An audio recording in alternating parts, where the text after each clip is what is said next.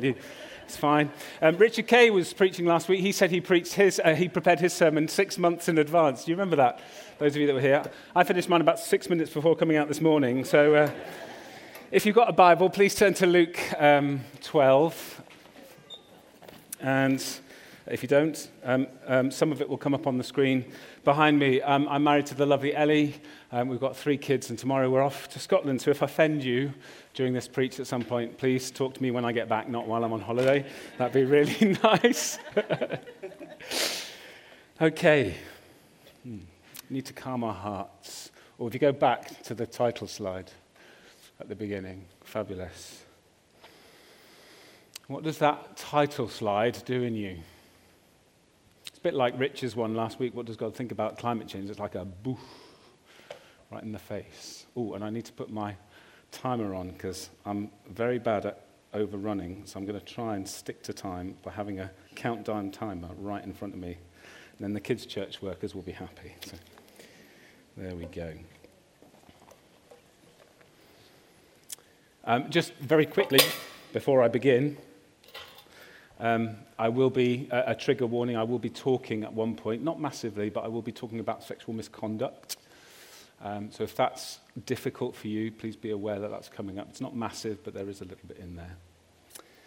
Um, why have I picked this topic this morning? Did God speak to me about it in a vision or a dream? No. Um, the reason I'm looking at this is partly because of where I see things in my own heart.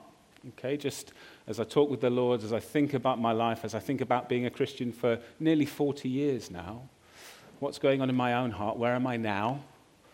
Um, and partly a reflection of seeing what's going on in the wider culture. If you've read around um, the Christian scene, there have been some high profile failures of Christian leadership.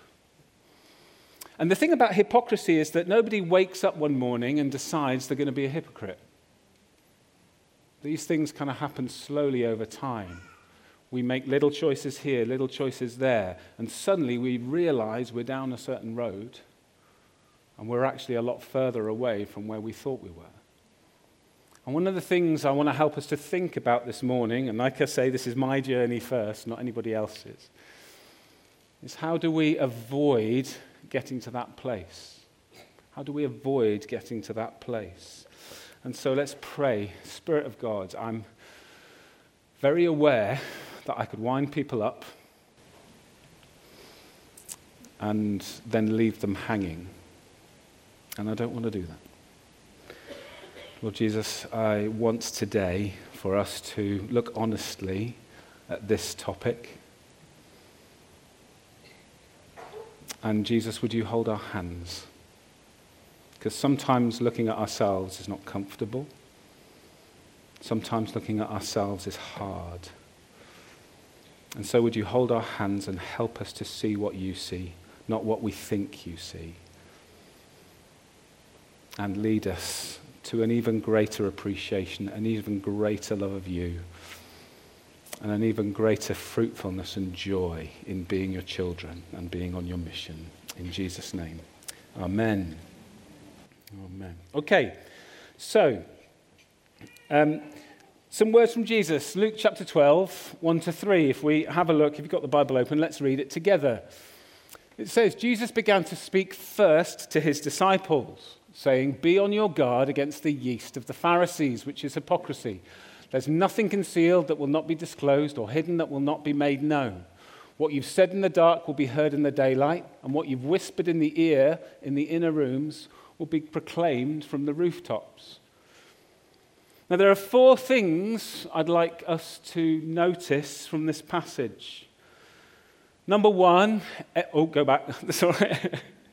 Number one, everything will be made known. Everything.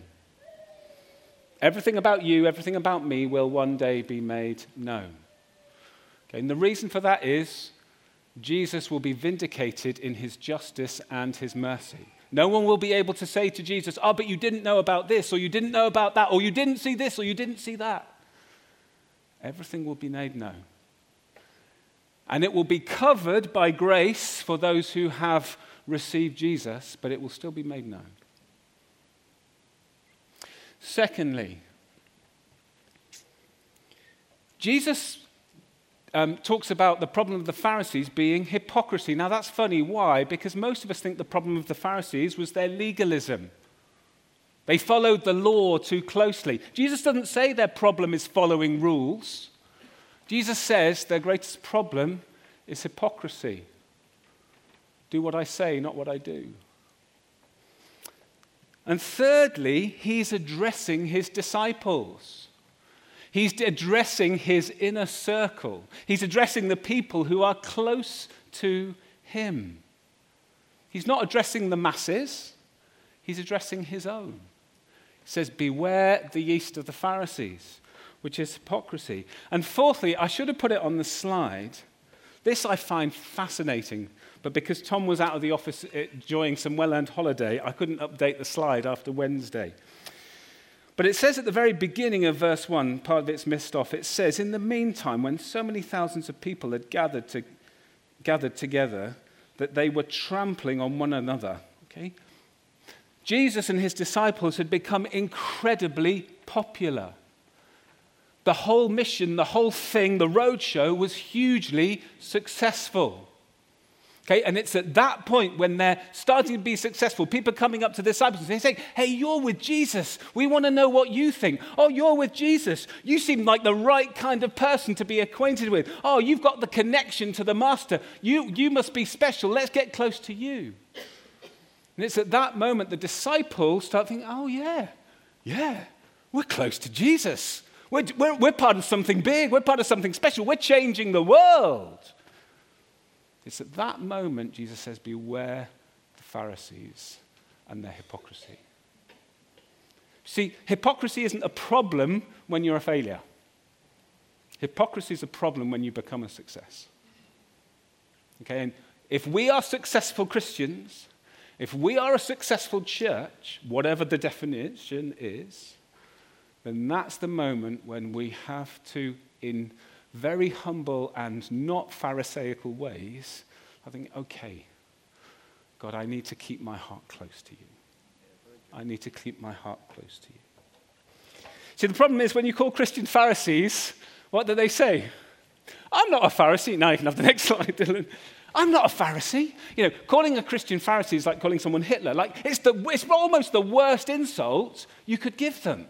Right? I'm not a Pharisee. And it's kind of true. I don't wear the uniform. I mean, who would wear that in the high street, would you? I wouldn't be seen dead in it, right? I wouldn't wear the uniform. I believe in Jesus. The Pharisees didn't believe in Jesus. Okay? I know I'm under grace. I'm not under law. I'm not one of those people. Okay? And I'm not a judgy person. Yeah, I'm not a judgy person. Everyone says that, don't we? Who's, no one's judgy these days. I'm not a judgmental person. So, how can I be a Pharisee? And yet, if you've ever done any serious in depth study of history, you'll know that issues are never quite that straightforward and black and white. We love a simple narratives, but it's often our simple narratives that kill us. Except for the narrative that Jesus is the answer. That's the one that doesn't. Okay? But generally, simple narratives can be as damaging as they are life giving. Can we have the next slide, please? And I say that because literally from my own life within the last couple of weeks, this text appeared from, on my phone, okay? This text appeared on my phone saying, if someone's calling you asking for a passcode, don't give it to them. Guess what? I gave it to them. Even though that was bang in my face. Okay? Mercifully, because Ellie's squawking in my ear saying, Don't give it to them, put the phone down, I didn't give them any more information and it was okay. But if she hadn't been there, I don't know what trouble I'd be in now financially. And the point is, I'm not as sharp as I like to think I am. Secondly, good intentions gone wrong. I've been suffering with back pain for the last year. Not because I've done anything wrong, but because I've been trying to keep fit. And in trying to keep fit, I've injured myself, right? I'm trying to keep my body in good shape and I've broken it, right? What an idiot. So, you know, it's a good intention gone wrong. Now, we can all laugh about these and say, phew, like I didn't get caught by the scammers ringing me up pretending to be O2. Okay, but what about our Christian lives? How long have you been a Christian? Do you think you're undupable? Do you think nothing will pass you by? Do you think, do you think all of your good intentions are producing exactly the results that you think they are? Okay? Let's move on. You see, the Pharisees were the people's choice. The Pharisees were the, were, were, the teachers that were among the people. They were teaching people in the synagogues and in their homes and helping them learn to please God. They were inclusive in their vision. Yes, if you were a man, it included circumcision, which is painful, but nevertheless, if you became like a Jew, you were in.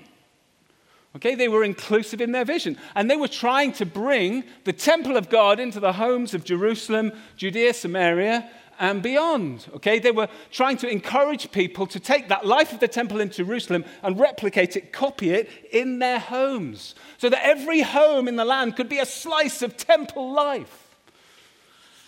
Now, change the word in that statement from temple to kingdom. Does it remind you of anything? And they believed they were right and they had God's approval. They believed they were the right people. You've come to this church from wherever you come from because you believe we do things right. Of course, we're not perfect. Of course, we get it wrong. But by and large, you're here because you think we get it right. Yeah? And here's the thing here's a little thought experiment. It's not going to happen, but imagine Jesus rocked up in Reading one Sunday. Imagine he went to a different church. How would you feel?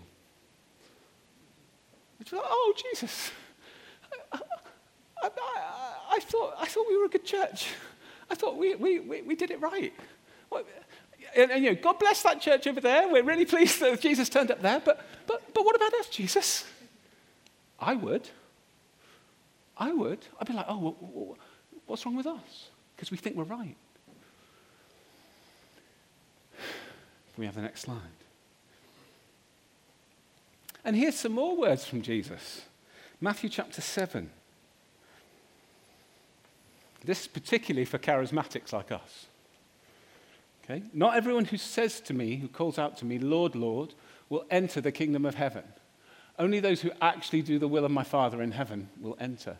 On judgment day, many will say to me, Lord, Lord, we prophesied in your name and cast out demons in your name and performed miracles in your name. But I will reply, I never knew you. Get away from me you who break God's laws. Now, the interesting context of that particular passage, if you've got it open, you'll notice is just before it a tree and its fruit. Jesus will say, Beware false prophets, those who come in false clothing. Okay? Now, he's saying, Judge a person by the fruits of their life. And of course, we would say, like, well, well, what's more incredible fruit than somebody who heals people and someone who drives out demons and someone who prophesies? That's phenomenal, isn't it? I mean, if somebody came in doing that here, what would we say? We'd say they're under the anointing. Man of the hour, full of God's power, right? That's what, or woman, what, that's what we would say. But Jesus is saying, uh, uh, uh, uh, uh, uh. Yeah. Now, we're not, I'm not trying to poo poo any of that. But Jesus says somehow, for some bizarre reason, he allows his power to be used by those whom he does not know.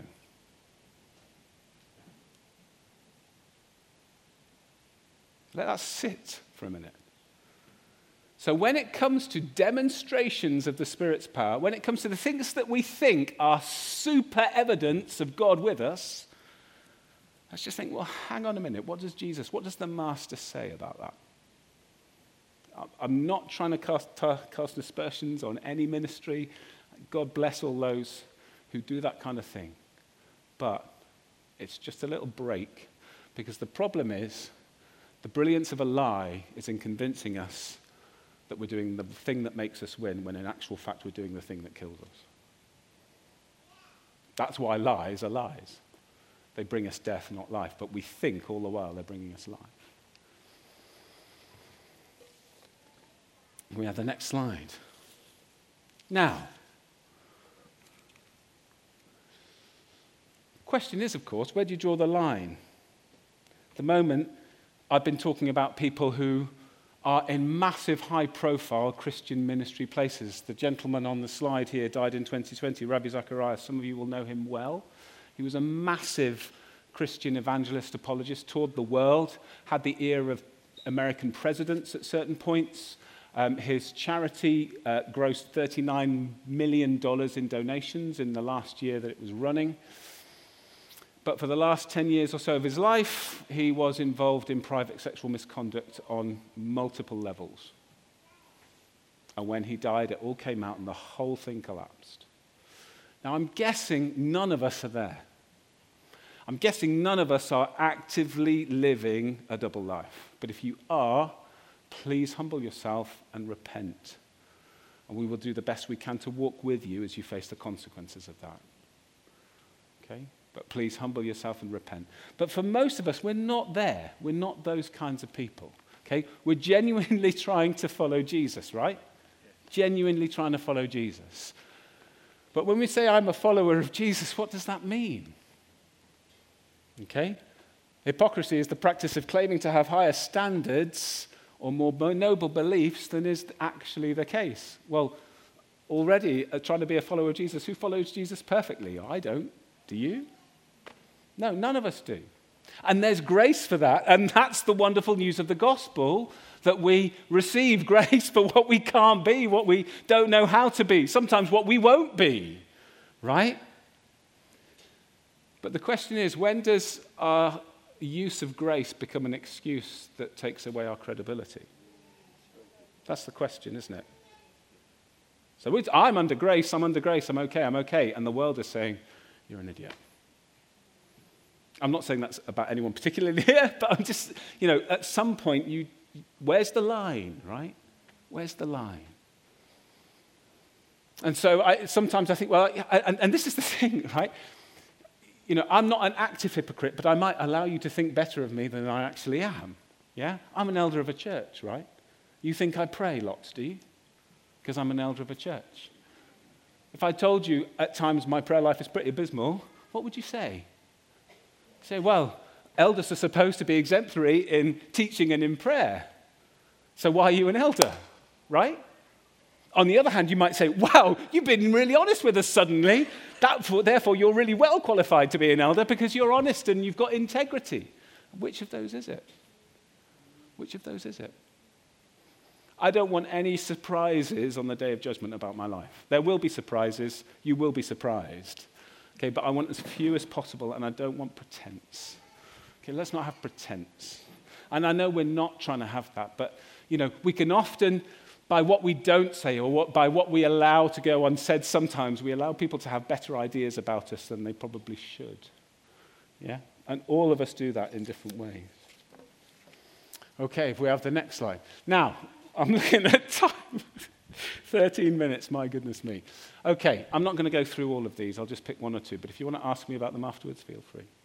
Because you see, our culture nudges us towards Phariseeism. Yeah? Social media, they create tools that nudge us towards certain behaviors. And our culture naturally nudges us towards um, Phariseeism. Okay? We, we have the need. Many of us have been Christians for many years. What do we sense as our, how do we talk about ourselves? What's my narrative about myself? What's my story about myself? I have a reputation to maintain. And how does that fit?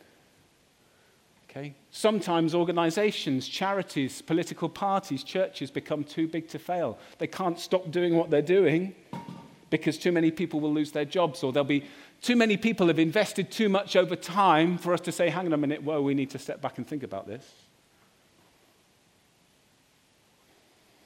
And often honesty is too costly. Have you ever been in a situation where being honest actually could get you into big trouble? Yeah? Because people often weaponize your honesty against you. And it's too hard. It's better to be quiet and just say nothing than to be honest sometimes that in the context of cancel culture. And Christians do cancel culture as well. You do know that, don't you? If people lose book deals and speaking engagements overnight if they step out of line of a certain context of beliefs. It's not, it's not just a woke problem. Yeah? And we can overstate the importance of our brand distinctives. You know, every church in Reading, Reading worships Jesus, right? Every church in Reading believes the gospel.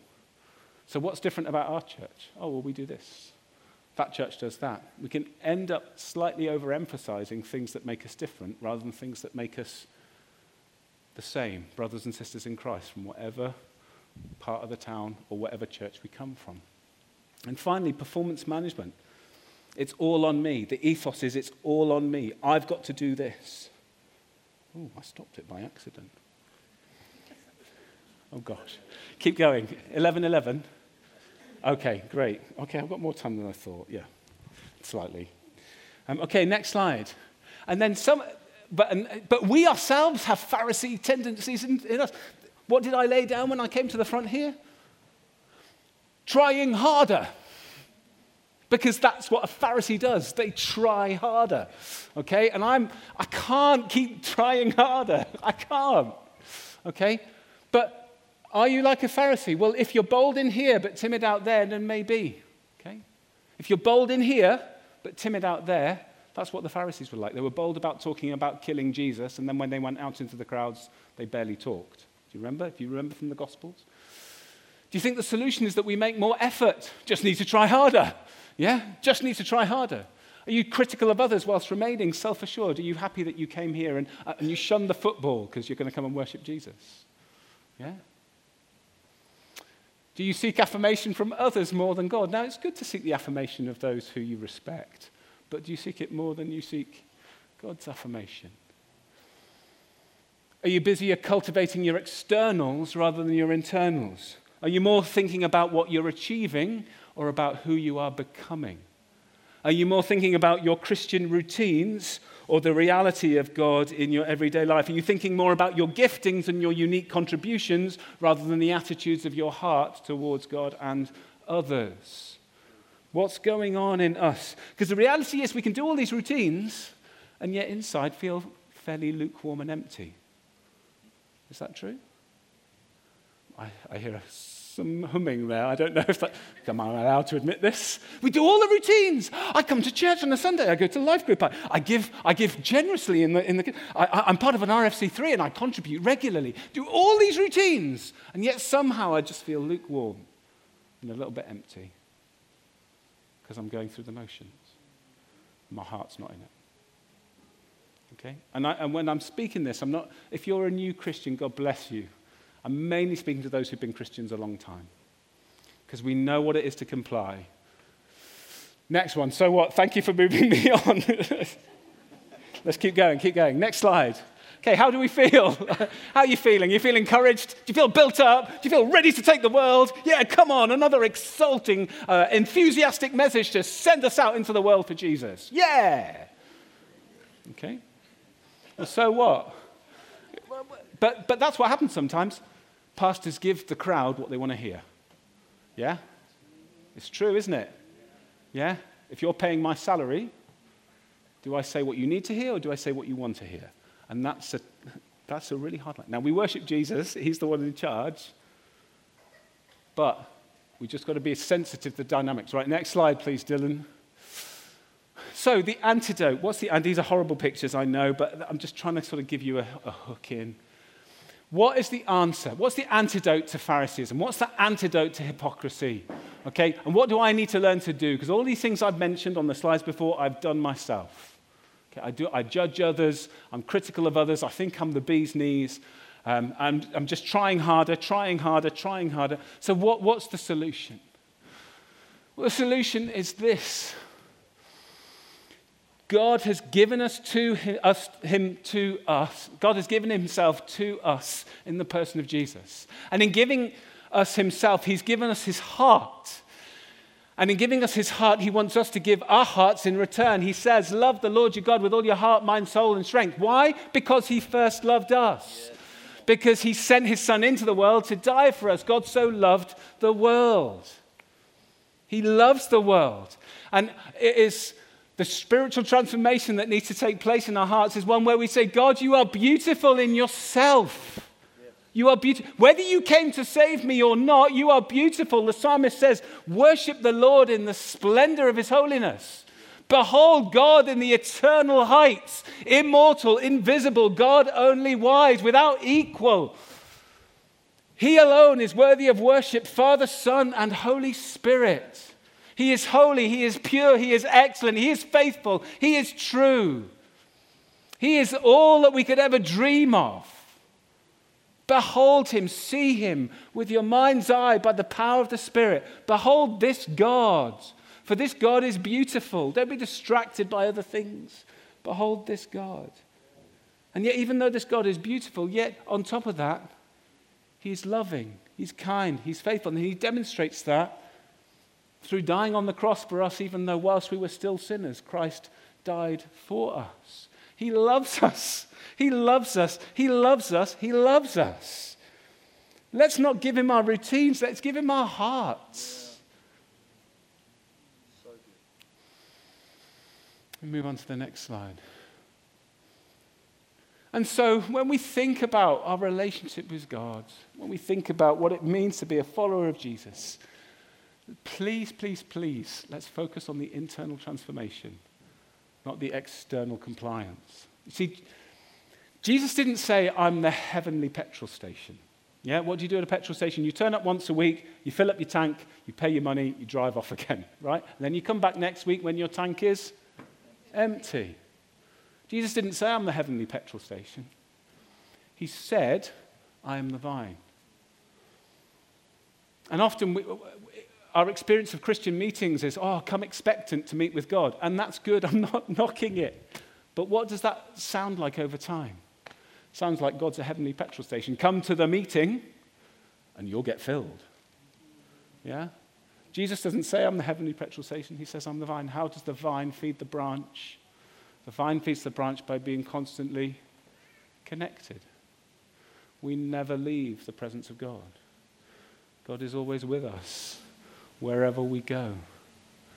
So, what we need to say is, Jesus, you're here. Dallas Willard expression. Jesus, you're here, and now I'm here with you. Help me to see you as you are in the midst of this. And yes, we come to Sunday to be filled, to be expectant, yes. But it's not because we've been essentially in the wilderness lost for six days. It's because we want to see what the gathered community of God is going to bring. That's why we come. That's why we gather. And we can share the joy of being God's family. Next slide. Let's try and embrace, let's try and embrace gospel honesty, gospel hope, and gospel grace. If somebody comes to you and is honest with you, please don't weaponize it and throw it back at them. This is particularly for husbands and wives, but others too. Okay? Let's, if somebody is honest, if somebody is courageous enough to be honest with us, and if your view of them is broken by what they tell you, please be gracious in that moment and help them through to a better place. Okay? And if you're in that place, please be vulnerable. Okay? Now, it may have cost implications. It may cost you and those you love and those who've invested in you dearly. But I don't want pretense in my life. And, I, and I'm sure you don't want pretense either. I know you don't. No one wants pretense. And so let's be honest, as honest as we can. That doesn't mean you have to be honest all the time to everybody. Pick your moments, right? Because I'm an elder and I'm a public figure, there is a degree to which I need to be honest to all of you in a way that you don't need to be. That doesn't mean that I have a different moral standard to you. It's just because of my level of influence, that's all. We all have the same moral standards. Leaders are expected to be better examples, but we all have the same moral standards to live up to. And we're all receivers of the same grace when we fail. Okay? Finally, in One of the problems with Phariseeism and the hypocrisy that runs with it is that we overemphasize certain things. See, Jesus says in John 14 that home is here, where we are, but home is also out there, where Jesus is now in heaven. Right? He says in John 14 23, Anyone who loves me will obey my teaching, my Father will love them we will come to them and make our home with them. Father and Son, by the Spirit, making our home in the hearts of those who love Jesus. But Jesus also says in the very same chapter, My Father's house has many rooms. If that were not so, I would not have told you that I'm going there to prepare a place for you. And if I go to prepare a place for you, I will come back and take you to be with me, that you may also be where I am. Where is home? Home is here and with Jesus. Some of us in the room focus a lot on the age to come and what's out there. And we live outside of our bodies in this kind of expectation that we need to be out there, out there, out there, out there. Let's do this, let's go. And we don't appreciate living inside the bodies God's given us, in the life that God's given us. If you're like that, try and spend more time thinking about living here and now and embracing what God has given to you right in front of you. Okay? However, if you're the kind of person who tends to want God to come into your space and help you with your things and your stuff and just living down here in this world, and you never think about what's up there, the age to come. You never feel called out of yourself into something beyond you, something bigger, something eternal. But maybe you need to think more about that. Home is both here and out there. Okay? Right. Time is up. So, Jesus warned his followers to beware of hypocrisy. Because when you're successful as a Christian, that's the biggest danger that's posed to you. The antidote to hypocrisy is to remind ourselves of the beauty of Jesus, who he is, what he has done, and to give him our hearts, not our external routines, giftings, compliances, etc., etc. Let's remember He's the vine, we are the branches. We stay constantly connected to Him all the time, whether we realize it or not. And He can bear fruit in us as we allow His words to remain in us as we go about our days. Okay, let's embrace gospel honesty. Let's embrace gospel hope.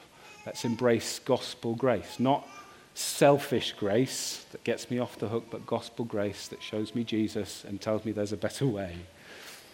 And let's remember that home is here now. Let's embrace life as God's put it in front of us, in our bodies, in the world, whilst at the same time remembering He's called us up and out of ourselves into an age that is to come, when He will renew the earth and the heavens, and we will live with Him forever. The band's going to come up and play a song. There's going to be some reflection time. Let's just talk to the Lord. See what He says in you in this moment. What's He laying on your heart? There's no condemnation here. Like I said at the beginning of the service, I laid down the burden of trying harder. It's not about trying harder. But we need to be thoughtful about how we engage with God. Let's not be self deceived. Let's have an awareness that God is with us and He will lead us to a better place.